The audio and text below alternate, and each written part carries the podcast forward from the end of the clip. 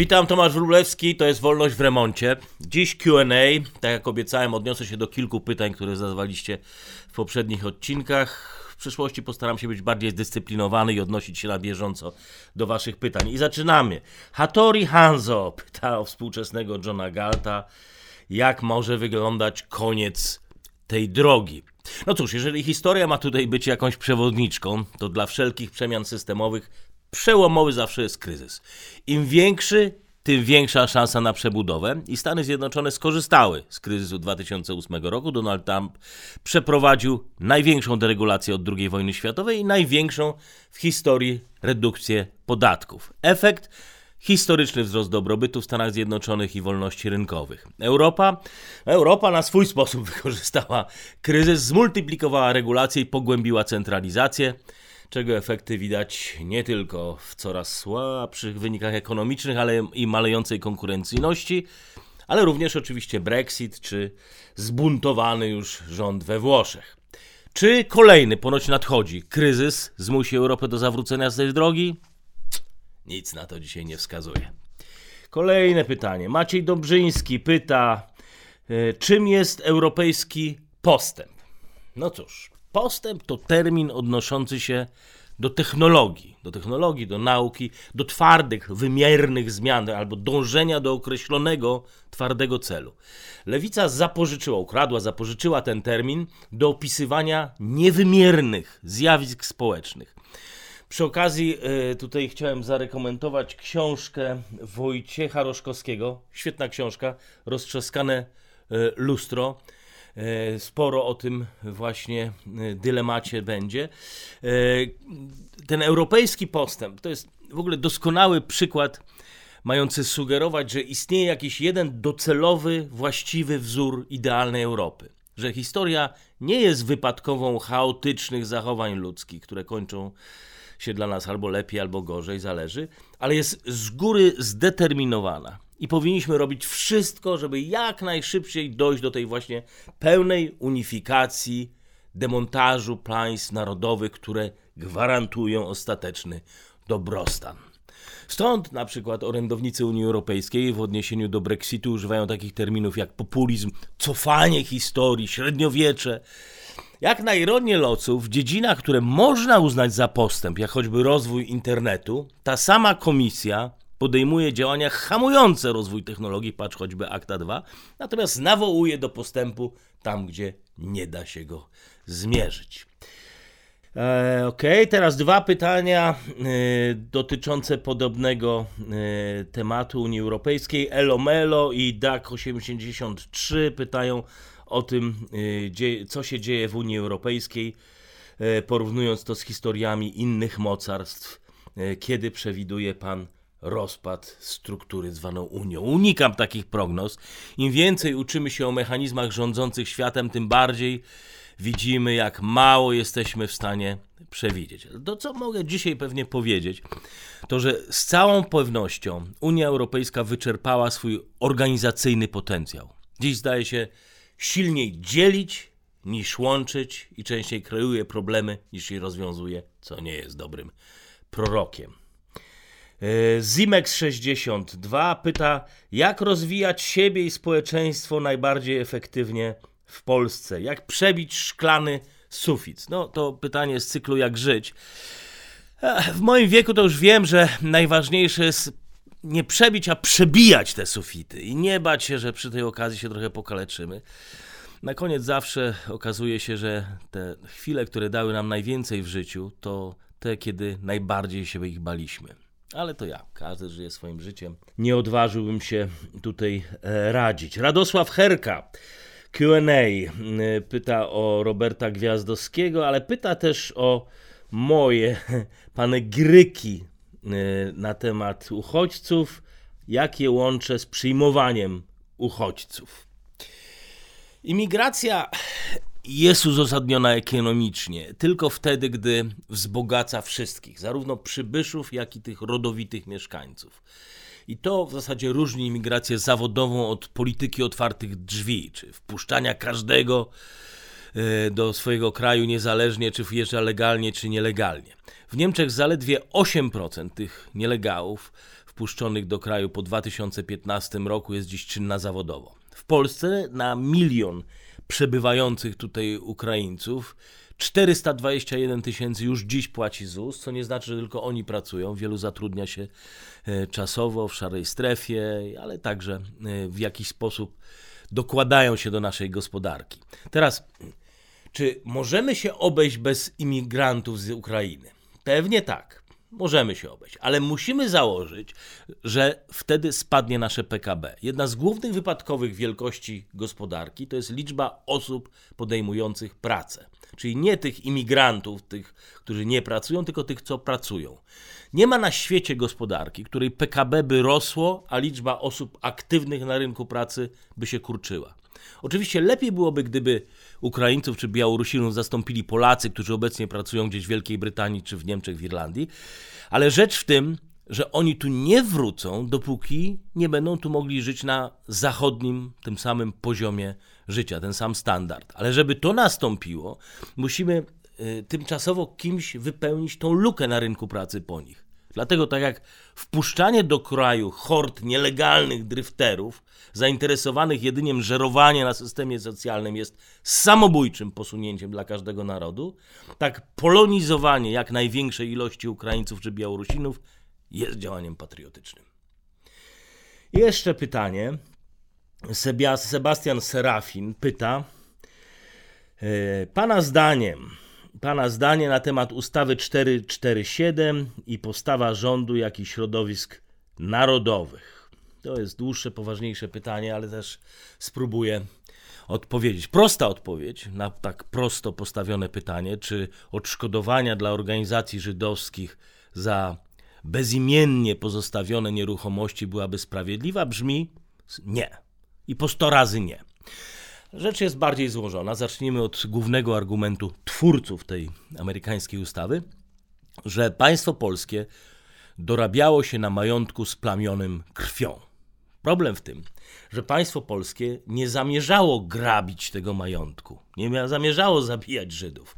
Zostaliśmy z tym majątkiem po wojnie wbrew naszej woli i za cenę życia trzech milionów Polaków i trzech milionów Żydów. Nie my ich mordowaliśmy.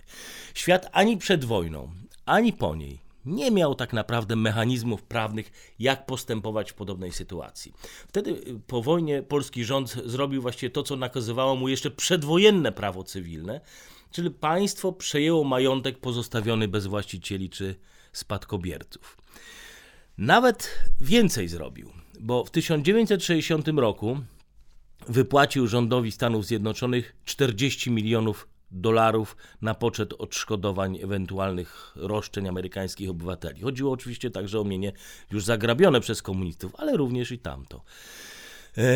W przeliczeniu na dzisiejsze pieniądze byłaby to suma jakieś trzysta czterdzieści dwa miliony dolarów. To mniej niż to, czego domagają się dzisiaj organizacje żydowskie, ale to jest zbliżona kwota do tego, co w ocenie skutków ustawy czterysta czterdzieści siedem wpisali senatorowie amerykańscy, czyli pięćset milionów dolarów na całą Europę Środkową, czyli jakieś trzysta by wypadało pewnie na Polskę.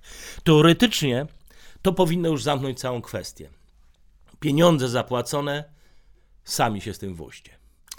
Stanowisko amerykańskiego Departamentu Stanu, jeżeli chodzi o interpretację ustawy czterysta czterdzieści siedem, jest jednak inne. Twierdzą, że umowa z sześćdziesiątego roku odnosi się wyłącznie do osób, które były obywatelami Stanów Zjednoczonych w tym momencie, w momencie podpisania ugody.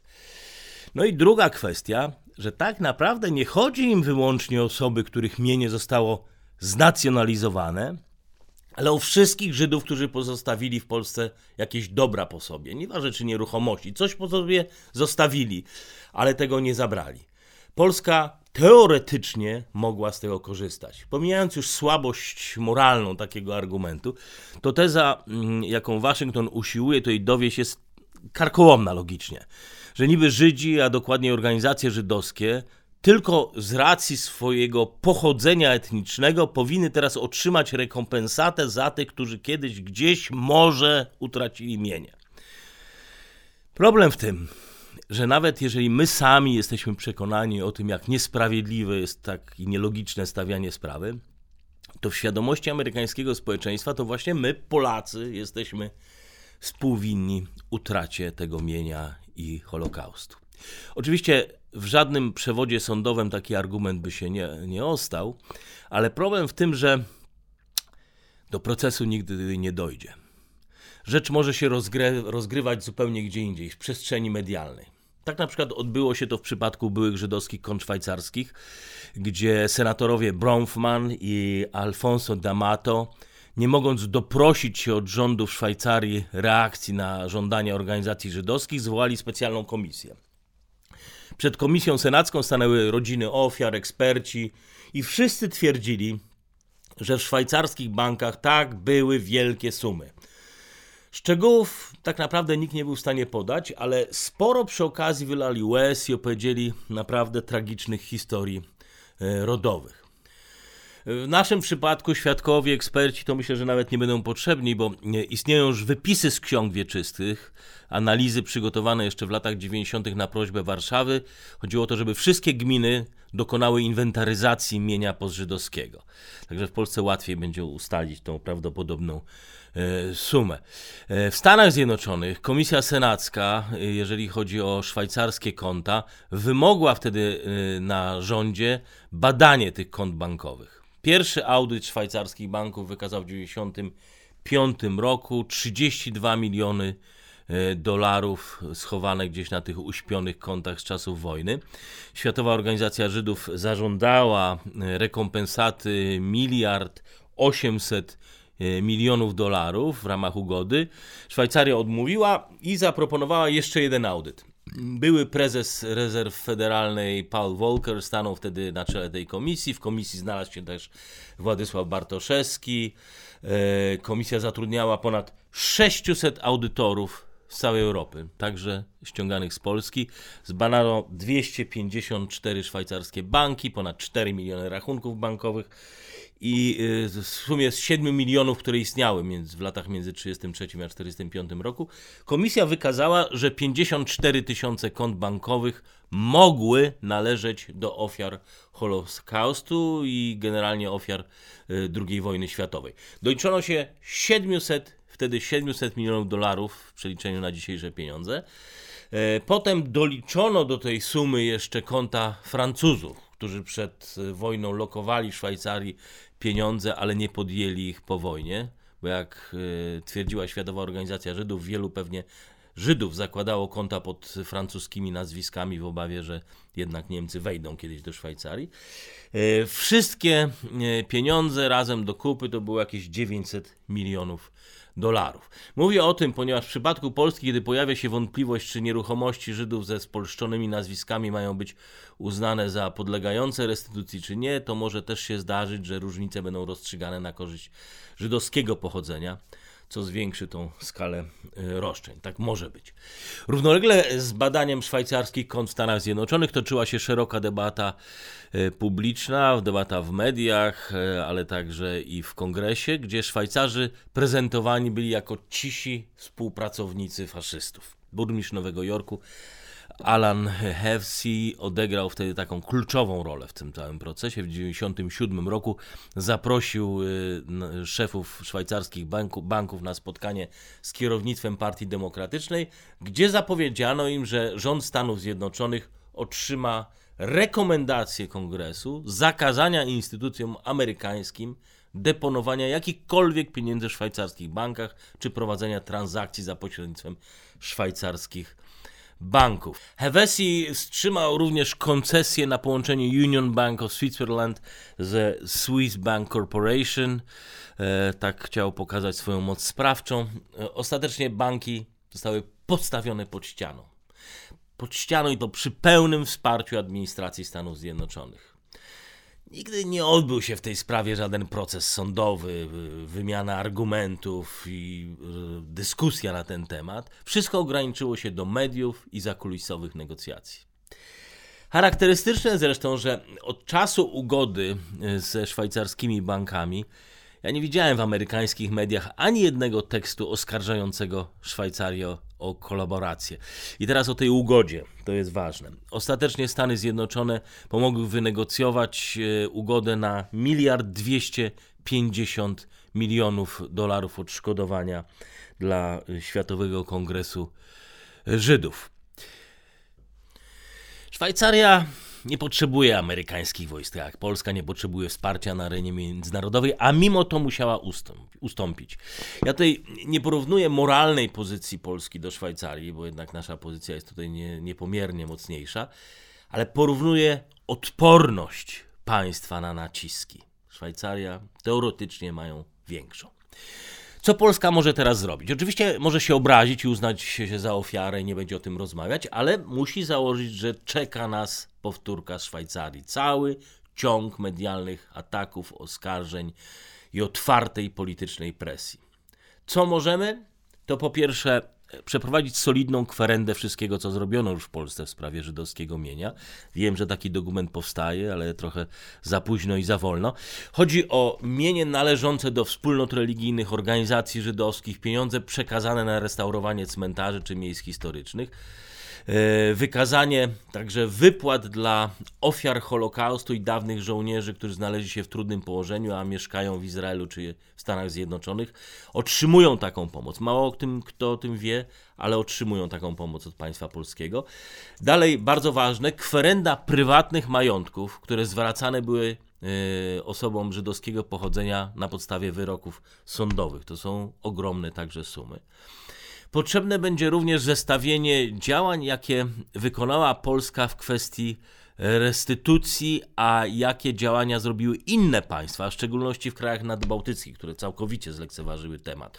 Tutaj warto jest pokazać, jak wypadamy na tle innych państw i czy rzeczywiście mamy być tym chłopcem do bicia w tej kwestii. I wreszcie opis złożoności prawno-własnościowych w związku z chaosem wojennym, jak i strat, które Polacy, nie tylko Żydzi, jednak ponieśli w czasie drugiej wojny światowej. Dokument taki powinien powstać szybko, powinien być wolny od moralizowania, same suche fakty i należy go jak najszybciej nagłośnić z przytupem na całym świecie, wszędzie, nawet Ameryka Południowa, zanim jeszcze dojdzie do kolejnej konfrontacji z Departamentem Stanu. Pewnie do tego dodałbym jeszcze sporo miękkich działań, jak sfinansowanie filmu na, w Netflixie, zmieniającego perspektywę dziejową roli Polaków i jeszcze jakieś y, działania miękkiej dyplomacji, które każą inaczej patrzeć na Polskę, kiedy przyjdzie co do czego. A przyjdzie. I to nie będą niezawisłe sądy, które zdecydują o niezależnym wyroku.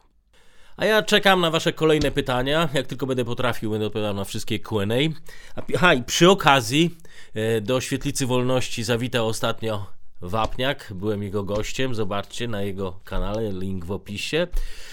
Ja ze swojej strony zapraszam na kolejny odcinek na kanale YouTube Warsaw Enterprise Institute i w podcastach iTunes oczywiście i Spotify.